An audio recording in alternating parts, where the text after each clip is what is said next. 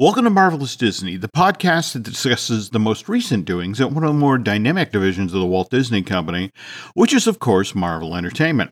This is entertainment writer Jim Hill, and my co host, the amazing Aaron Adams, and I are recording this week's episode on Wednesday, November 24th, 2021. Tomorrow is Thanksgiving. Are, are, there any holiday traditions at the Adams household that you'd like to share, Aaron? Or as a native Michigander, one mm-hmm. thing that we are born and raised to observe on Thanksgiving is a humiliating loss of the Detroit Lions. Usually by the second string high school squad from around the corner if they can can't find anyone else to play. But yes, Thanksgiving is always a day to watch the Lions get beaten unceremoniously and then fall asleep on the couch with our pants unbuttoned from a turkey overdose, apparently. Wow. Okay. We tend to bury the needle in the other direction where the Hills are very much into watching Macy's Thanksgiving Day Parade. In fact, the year of 9 11, uh, I actually made it down to New York City and stood on the sidewalk. It was one of the, these rare moments in my life where you, you saw, you know, for example, we were visiting where they inflate the balloons around uh, the Museum of uh, Natural History. And how long did it take you to inflate one of those things? Oh, they was it one it. nozzle, or did you get to have team members blow on other ends of it? Was it all just by lung power? No, giant trucks of helium. It was. Oh. Uh, you know, it's very interesting. All of them under cargo nets, but it was also. I have never seen that many police in my entire life in any one place. And the weird thing is, after 9 11, that was a good feeling. It was like, mm-hmm. hey, lots of police. Okay, we're safe. Anyway, Aaron and I are recording today because the first two episodes of Hawkeye, uh, the latest limited series from Marvel Studios for Disney Plus, dropped earlier today, and we'll be discussing those at length on the second half of today's show. But first, the news, and the news portion of today's show is brought to you by Storybook Destinations, trusted travel partner of the Jim Hill Media Podcast Network. For a worry free travel experience, please book online at StorybookDestinations.com. And speaking of traveling, Aaron, we have a lot of Marvel related news coming out of Orlando this week. Did you see the news that came out of the Destination D23 thing that was held at the Contemporary this past weekend? I don't think I did. I wasn't invited. Was I was I supposed to be there? Did I let somebody down? No, the, oh. the, no, you you did fine, but but was kind of interesting this year for the first time ever. They live streamed this event people had paid big bucks to be in the room to experience these things live, and they threw it open to uh, D23 members to watch at home. And one of the things that got revealed is that multi time Academy Award nominee Glenn Close, she's going to be reprising her role as Nova Prime from 2014's Guardians of the Galaxy for Epcot's new thrill ride, Guardians of the Galaxy Cosmic Rewind. We got a cool poster for the storytelling coaster. Rocket is front and center. Also, we have a projected range of dates for the opening of this new thrill ride. Based on what was shared at the Disney fan event, Guardians of the Galaxy Cosmic Rewind will be opening to the public sometime in the summer of 2022, which, as Mr. Testa likes to point out, means that this Epcot ride could open in late June, it could also open early September or any date in between. Also, they began working on the roof of the original Universe of Energy show building earlier this week. That structure was previously covered with all sorts of solar panels and looks like that design element will not be returning for Guardians of the Galaxy Cosmic Rewind. Let's see. Oh, last week's show, we shared that on Monday, November 8th, uh, Guardians of the Galaxy Volume 3 had officially begun production. Tide goes in, tide goes out, uh, because earlier this week we learned the production of Ant Man and the Wasp Quantumania has just officially wrapped. In fact, just yesterday, Peyton Reed tweeted out Principal photography on Ant Man and the Wasp Quantumania is now complete. Can't wait to show you all of what we've been up to.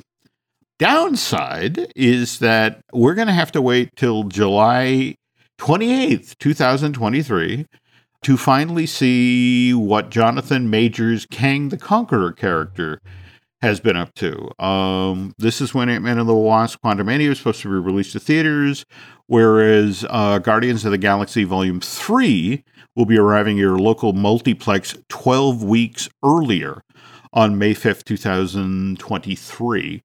So we know that Loki has been uh, renewed for a, a second season. And my understanding is that limited series will go into production at Marvel Studios in 2022.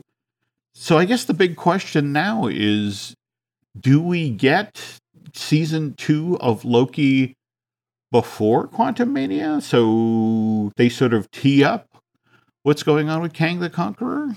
I don't know. I have a hard time following the schedule of certain. There's just so many um, marvelous things coming out. Mm-hmm. But they're all different titles. There's not a season two of anything yet. So right now it's still a shotgun blast of everything. Mm-hmm. And we haven't really gotten into like a rhythm or a pattern like Mandalorian. Well, you can almost set your watch by Mandalorian, and if it isn't Mandalorian, it's going to be Book of Boba Fett, a different Mandalorian that started this whole mess to begin with, Mm-hmm. and and so that's like almost a much more reliable, predictable thing. It's going to be happening like every December or so, and uh, with with Marvel, it's just like I don't know what we're getting, boo boo, but I hope it's a lovely picnic basket. I'm gonna eat whatever's inside of it. Woo-hoo-hoo. Okay. I, I, no, I just really, I have to applaud. Uh, nice Hanna Barbera work there. Okay. Anyway, we were just talking about Florida a moment ago, which is where the International Association of Amusement Parks and Attractions just held their annual Attractions Expo at the Orange County Convention Center. Supposedly, one of the real highlights of this year's event was a panel off of the main floor where Thierry Coup, the senior VP and creative officer of Universal Creative, Scott Trowbridge, the portfolio creative executives for Walt Disney Imagineering, and Phil Hettema, the president and creative director of the Hettema Group, all came together to tell the story of how the Amazing Adventures of Spider Man attraction, which, which was the marquee ride uh, for Marvel Superhero Island, uh, how it opened at uh, Universal's Islands Adventure back in May of 1999. This panel was hosted by themed entertainment legend Bob Rogers, also another Disney vet. And I, it just had all of these amazing behind the scenes stories about this motion based 3D ride, which in, the year 2000 won a Thea Award from the Themed Entertainment Association for outstanding themed entertainment and experience design. And these three were very straightforward about the really convoluted path it took to get a Spider Man ride.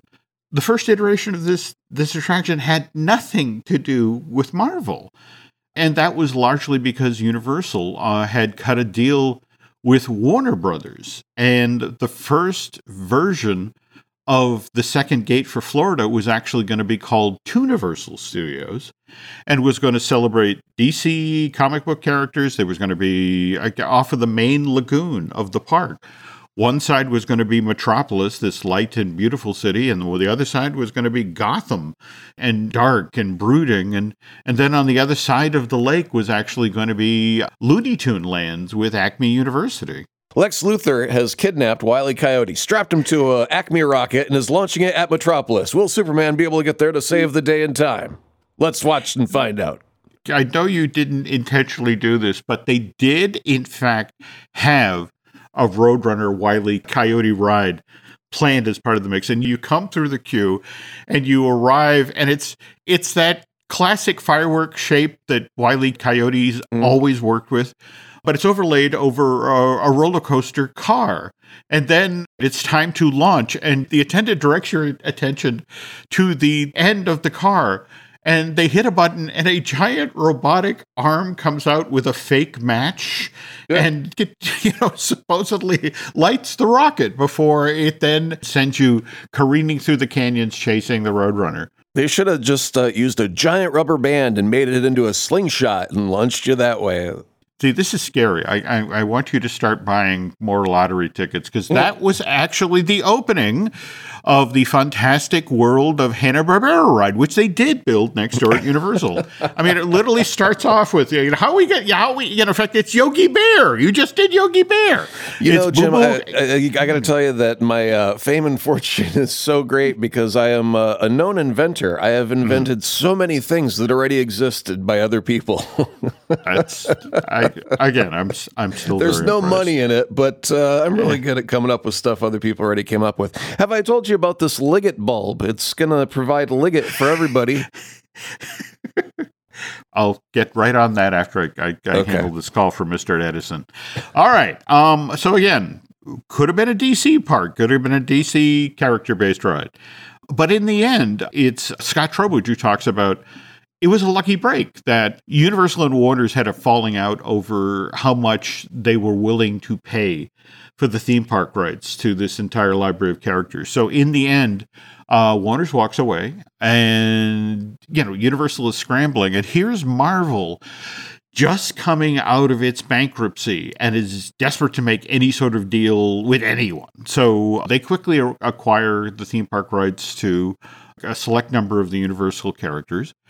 And uh, Scott Trowbridge talks about how it was a lucky break because if you, you know, there's just something different about the Marvel characters, and and there's particularly something different about Spider-Man that I think worked really well for us because in that he's just a kid who got lucky or unlucky, and so that way it was one of those things where the people in line could really get on board with who Peter Parker was, you know, almost immediately, and they get to work on this attraction and you know right off the bat because you have a limited budget and you have a limited time. There were compromises that had to be made. There was a point where they made a decision that they'd go from eight person ride vehicles to the 12 person scoop vehicle that now powers the amazing adventures of spider-man. But given the additional cost and how much bigger these vehicles were that meant they had to actually cut three whole scenes out of the ride to make room for the, the larger ride vehicles. And which in a weird sort of way actually paid off because it, it meant that the ride was better paced. But you know if you talk to these through they they just like oh those three scenes were so cool. But then you know, it's one thing to design it it's another thing to sell it. There was this great story about when it came time to sell the executives on Universal that we want to do this Spider-Man ride. And so it was such a bare bones version of the attraction. what it basically involved is they took the executives down to a soundstage on the Universal lot in Hollywood and they put them in an office chair and while they played 3D footage and you know and put 3D glasses on these folks, they pushed them around the floor of the soundstage next to physical sets, and every so often would would set off a fire extinguisher in their direction, so it would do like a a physical effect. And some executive at Universal saw through the bare bones, ridiculous, push me around in an office chair thing, and thought this could be cool. Okay, here's a hundred million dollars. And that's how we wound up with the Spider Man ride that we know and love today.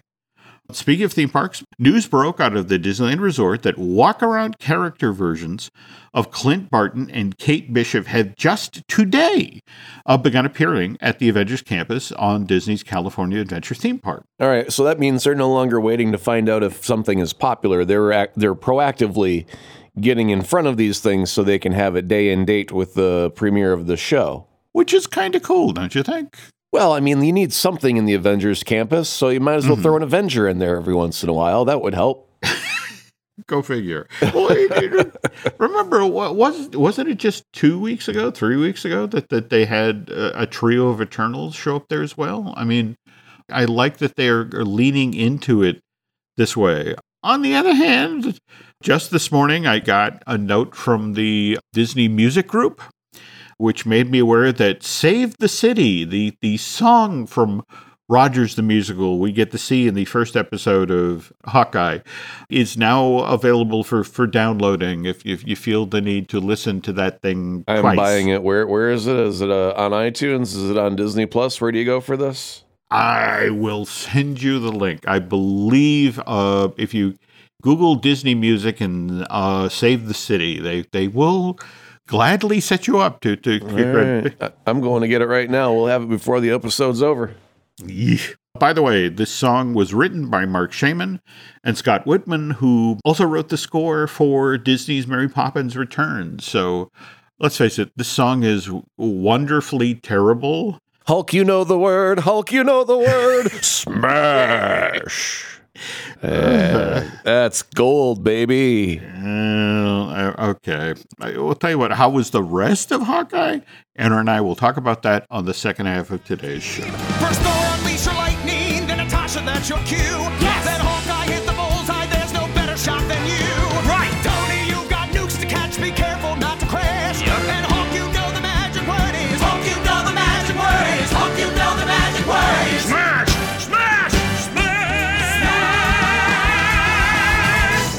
Another day is here, and you're ready for it. What to wear? Check. Breakfast, lunch, and dinner? Check.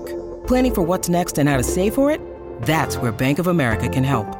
For your financial to dos, Bank of America has experts ready to help get you closer to your goals. Get started at one of our local financial centers or 24-7 in our mobile banking app.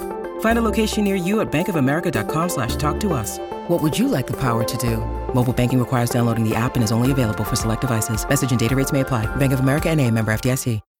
When you need mealtime inspiration, it's worth shopping Kroger, where you'll find over 30,000 mouthwatering choices that excite your inner foodie. And no matter what tasty choice you make, you'll enjoy our everyday low prices, plus extra ways to save, like digital coupons worth over $600 each week. You can also save up to $1 off per gallon at the pump with fuel points. More savings and more inspiring flavors make shopping Kroger worth it every time. Kroger, fresh for everyone. Fuel restrictions apply. Cause we've got to hear you say.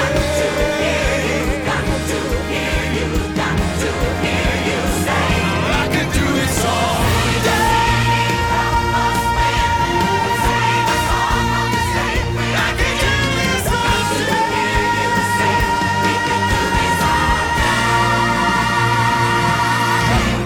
Before we get started here, a couple of things. Aaron, you had mentioned the ads for No Way Home that have begun bubbling up, and uh, you know, it, it seems like every ad has one additional scene that we haven't seen before, and it seems to be making the fan community a, a little crazy. In fact, that you were talking about the somewhat bizarre expectations that are out there right now. Well, everyone's almost taking this as a given that Andrew Garfield and Tobey Maguire will end up showing up in this next Spider-Man movie. But they leapfrog right past that to and then Sony's going to make Spider-Man 4 and Sam Raimi's going to direct it and Bruce Campbell's going to have a cameo and then Andrew Garfield is going to get Amazing Spider-Man 3 guys like just a week after that, I swear to god. And uh no, I don't think it's going to go down like that, bro. You need to settle your expectations just a touch. I almost enjoy that more than your Yogi Bear. Oh, all right. But the weird part of it is, I mean, we have talked about how supposedly Sony has plans for a Sinister Six film. You know, and if you look at the folks who have come back to the table, that does look likely. So why is it that that's likely but yet uh, another Tobey Maguire or Andrew Garfield Spider-Man movie is not. They're making it sound like it's already written and filmed and done. Ah, got it. I mean, it'd be cool if it did happen eventually, someday, maybe. hmm But I think that that's realistically, Sony's invested more time in setting up the fact that there's Venom and there's Morbius, and they're going to have control of Spider Man in the near future, the Tom Holland version. And I think that their eggs are pretty much in a basket right now. And if they mm-hmm. could make more money, sure, they'll make more money. But their focus is on the, you know, the prime money. You know, they'll get to mm-hmm. the the cuts with some fat on it later. Right now, there's a very meaty cut right in front of them, and that's the main Spider-Man universe that they've been the spunk. They've got a spunk, Jim. This the amazing and the old Sam Raimi aren't part of spunk yet. They're just a mm. fringe spunk. So right now we got to get our prime spunk, and then we can get to our fringe spunk later on. You're killing me. Okay. um, all right. I, we were just talking about music a moment ago, and I, I know, again, you're not uh, all that enthusiastic about Agatha, the House of Harkness limited series that's supposedly coming from Disney Plus, but it's worth noting that you know that there's a lot of folks in the industry who have great affection for what Kathryn Hahn did with this character, and no greater example of that is that the news about the Grammy nomination for the, the theme song, it was Agatha all along from episode seven of WandaVision. It's been nominated for Best Song Written for Visual Media category. And again, this is something that Kristen Anderson Lopez and her husband Bobby put together. So I'm intrigued to see if it will actually win because Kathryn didn't actually pick up the Emmy for Best Supporting last month or thereabouts. But anyway, okay, so we're now talking about Disney Plus and the limited series, and of course, we just got the first two episodes of a brand new one, Hawkeye, uh, which kicked off with episode one, Never Meet Your Heroes. What are your thoughts on episode one, Aaron? Uh, I was thrilled that we got the Rogers the musical right up front because I was just so anticipating when are they going to show it? Is it going to be the middle of the series, end of the series? And like right up front, we get it out of the way. It was brilliant. Uh, my wife almost died laughing from it. We had to call an ambulance. She's okay now, but man, the bills are going to rack up from that. That one scene alone, that was some funny, funny stuff there's a lot of good character set up, but it was uh, the first question was, wait a minute, when did Hawkeye become hearing impaired? Did we know about this? And I was getting ready to Google when was Hawkeye get his hearing damaged? And then later on, they reference that he's wearing a hearing aid, and then they do a quick little montage of many explosions that he was nearby. And so it kind of indicates it's more of a thing that happened over time throughout the course of the many adventures. But there's got to be some sort of relevance. This is the gun of the Chekhov's gun principle, right, Jim? They show it in Act One.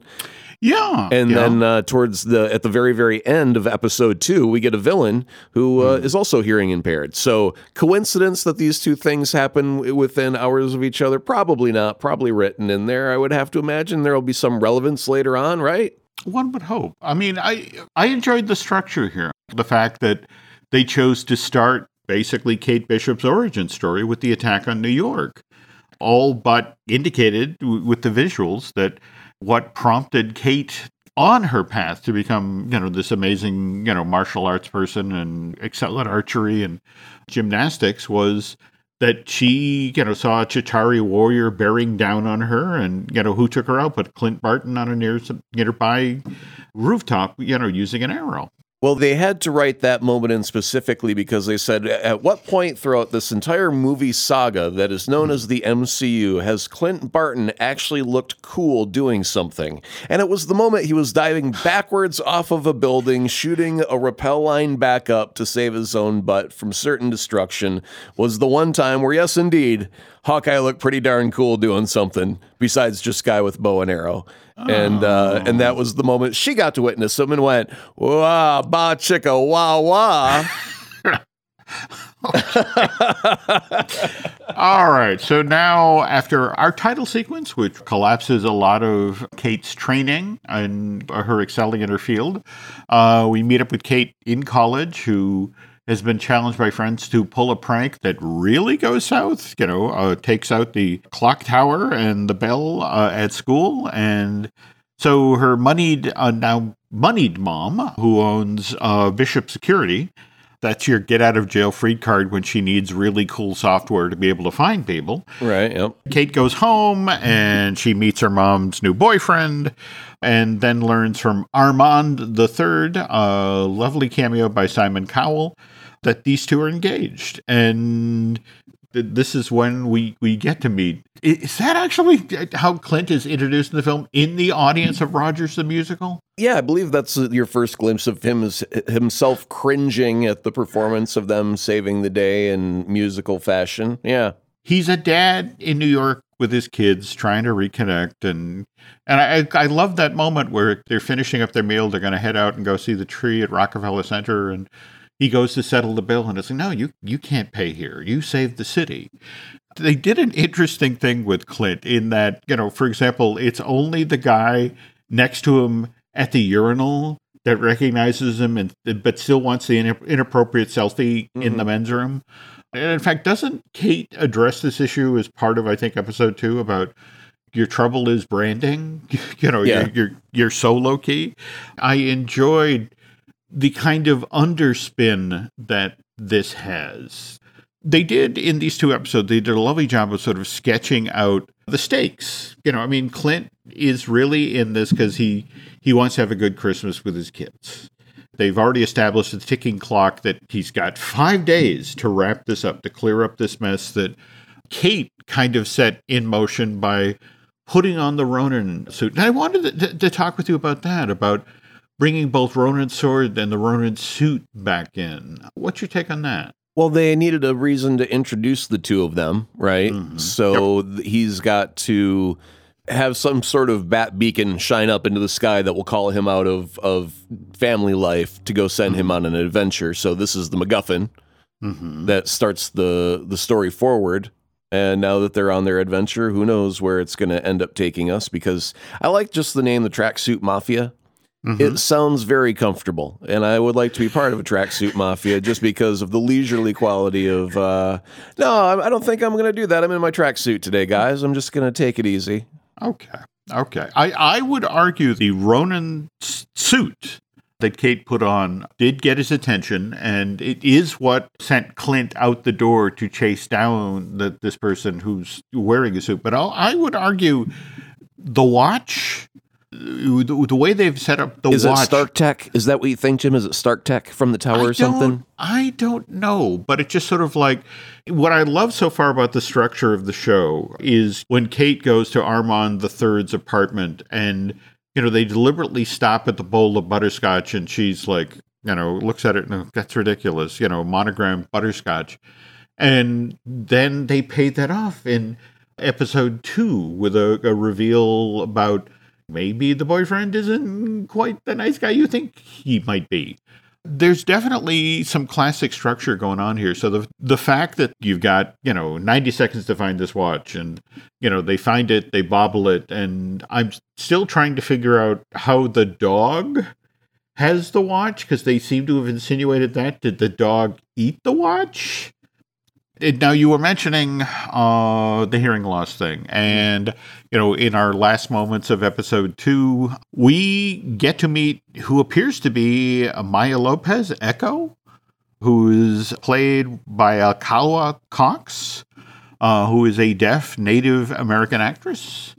Do you think this is the big bad, or I have no idea. I mean, it could be, unless we've got another hearing impaired person in the show that's yet to be revealed, which is always a possibility.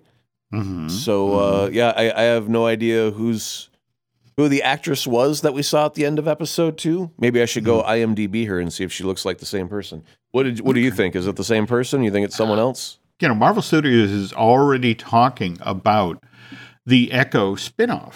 One of the things that they are walking out of Hawkeye is that there will be yet another limited series called Echo and built around this character. So I'm I'm wondering if this is in fact our villain. I know we're about to be introduced to her, and you know, and at the same time, remember, there's been all this talk about Florence Pugh's character from Black Widow and how she's eventually supposed to come on the canvas with Hawkeye. So I'm I'm not entirely sure yet. We we have seen the big bad. Or more to the point, know, the pieces are still moving around the board. I don't understand yet what's significant about that watch, but the fact that it was dug out of the wreckage of the Avengers compound upstate, Right. I think there's something there.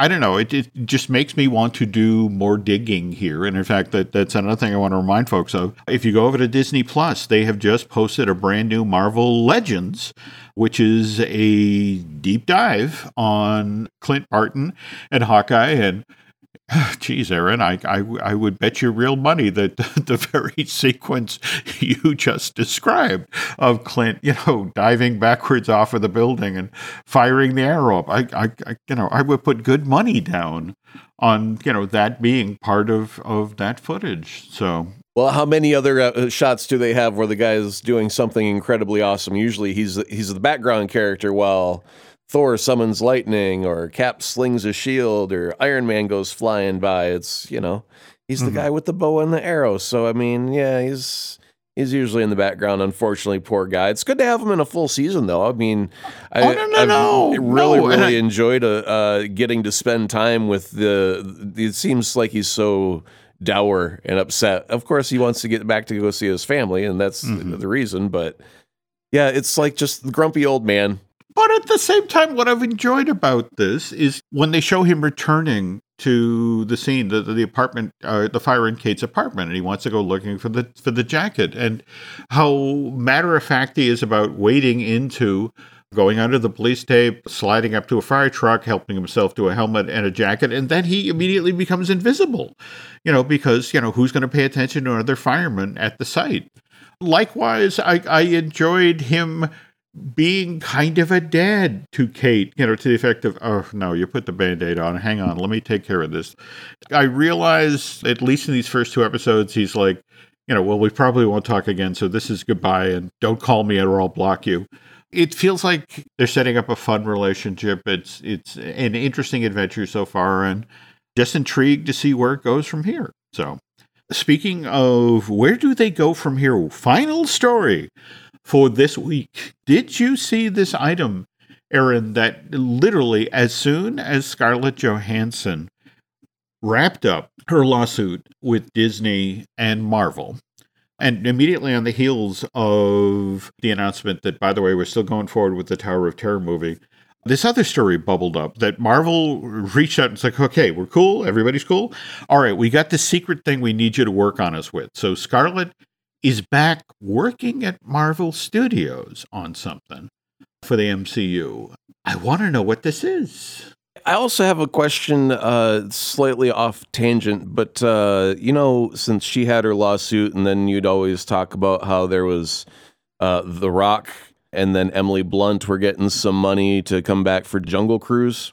Yes, uh, Jungle Cruise 2. And, How come you uh, never mentioned the brother? Because I mean, there I watched that movie just recently, and there's apparently a brother character that goes through the entire darn movie, but he does not appear on the poster, and I don't know his name because he is not a famous enough actor to know his name. And uh, it, did he get all of that money as well, or did he not get no money because I, I don't know his name? And do you know his name? I, you know, it's Mm, yeah, that's why he don't get no money because he's not Dwayne the Rock Johnson smelling what he's cooking. it's intriguing that you bring up the Jungle Cruise because when Nancy and I were flying down to Orlando for the, the Disney Dish Live event, she actually streamed the Jungle Cruise to her phone. So I watched it sideways. Uh, from my seat next to, uh, and, and I know I know the character of which you speak, the the Right. brother. But yeah, I, I for the if you held a gun to my head, I couldn't name the character's name. Uh, I, I act, on the other hand, I could tell you Paul Giamatti is in this, and I hope Yeah. that you know Paul Giamatti gets a check and, and gets to come back. Yeah, but, screw the brother who we don't know the name of, right? No, come on. He's got to put him on the poster. And the whole time, like the whole time they did marketing of this movie, I thought it was Dwayne The Rock Johnson, Emily Blunt, and nobody else. A bunch of crocodiles, maybe. I don't know what I was expecting out of that, but there would be no other people in this movie because I did not see their face on the poster. Now, Marvel, when they put out a poster, they put 30 heads in a circle and let you know every darn person that's going to be there in a montage. We And- need a and- montage. Uh, Seriously, Google right now the Cosmic Rewind poster for Epcot, and it, because it is, it's you, the poster you just described is the poster they put out for this ride. You know, to the effect of people have expectations about when it comes to marketing and Marvel. Uh, speaking of marketing and Marvel, I'm going to float this one out there before we close the show and see if anyone else has this issue or not. Mm-hmm. My wife thought Hawkeye was going to be a film. So oh. there's one of two things happening, and both are totally viable. One, either my wife is checked out of all things MCU so much, and she just does not care to pay attention at all, which is a true statement. She's she hmm. don't care about nothing Marvel right now Okay. or two, Disney is just not as great about differentiating what is going to be a streaming series and what is going to be a movie. Has anybody out there who's a more casual fan, not a diehard fan, because we're all, you know, injecting it, mainlining it straight into our veins, but uh, the more casual viewers, are you going, hey, is this going to be a film? Is this going to be a series? I'm confused. because there is a lot of different stuff coming. And it's all different titles, and maybe some people don't know. Is this going to be a film? Is this going to be a series? Is it so far off in the future I shouldn't be excited about it today, or is it coming next week? That's intriguing because I, I, I want to say this past week on ABC, uh, they just wrapped up, I, I want to say, geez, season 30 of Dancing with the Stars. And I'm pretty sure they, they pushed rather hard on that show for Hawkeye, but but always ending with the that title card that this is on Disney Plus. But does that mean? I mean, because we just came out of a time of strict COVID where movies came out on Disney Plus as well. Uh, and a lot of people may not be aware that Disney is trying very, very hard to make sure that their film, their high quality AAA title film hmm. experiences end up in a theater where they want them to be and then uh-huh. show up on Disney Plus much, much later. But it hmm. wasn't all that long ago that uh, some movies came out same day and date as uh, they did in theaters as they did on Disney Plus. So yeah, because there was a Black Widow movie not that long ago. My wife was expecting, well, of course, this is going to be a Hawkeye movie, just like a Black Widow movie, right? Right. And then we got through the first episode and she went, well, that was a very short movie and it ended very abruptly, I must say. I'm very confused. Is there a sequel coming out? And I said, as a matter of fact, as soon as I click this button, we get part two. And then we watch that one. She goes, another very, very short movie. Is there another one coming out? And I said, next week. And uh, we'll keep playing that game until she catches on. No, she she knows. She she knows what's No, up no, now. no, but I just fascinating question because we are in this weird media space now. Mm-hmm. That's a very interesting insight from your bride. I have to chew on that one. I have to think about that. yeah, any any of our listeners, just uh, hit us up on the old social media machines Mm-hmm. and uh, tweet the words at us. Speaking of which, Aaron, if folks are looking to follow you on social media, how can they do that? It's really expensive. You have to call the scientists at SETI, the Search for Extraterrestrial Intelligence. Very expensive to get time on their satellites, but well worth it. You buy some time on their radio telescopes, you point them to Alpha Centauri, and you ask TK421, why aren't you at your post? And then uh, when he doesn't have a good enough answer, you send them straight to Azaprod down on Twitter level, mister. You know, the, the scary part of this is over the past few weeks, Len and I have been reached out to to so many people who are really for real rocket scientists. Mm-hmm. Yeah, I uh, know. who, they and get it's this joke. They're the only ones that get this joke. I know, I know. it's just sort of like we're amusing people who are much brighter than we are. So you know, I, I, I just enjoyed that. Anyway, us for social media, Nancy would like us uh, me to remind you that you can find us on Twitter and Instagram as Jim Hill Media, and over on Facebook it's Jim Hill Media News. Thank you so much for listening, and here's hoping you all have a wonderful Thanksgiving this year. And Aaron and I will be back with a brand new episode where hopefully we'll chat about uh, episode three of Hawkeye. So till then, take care.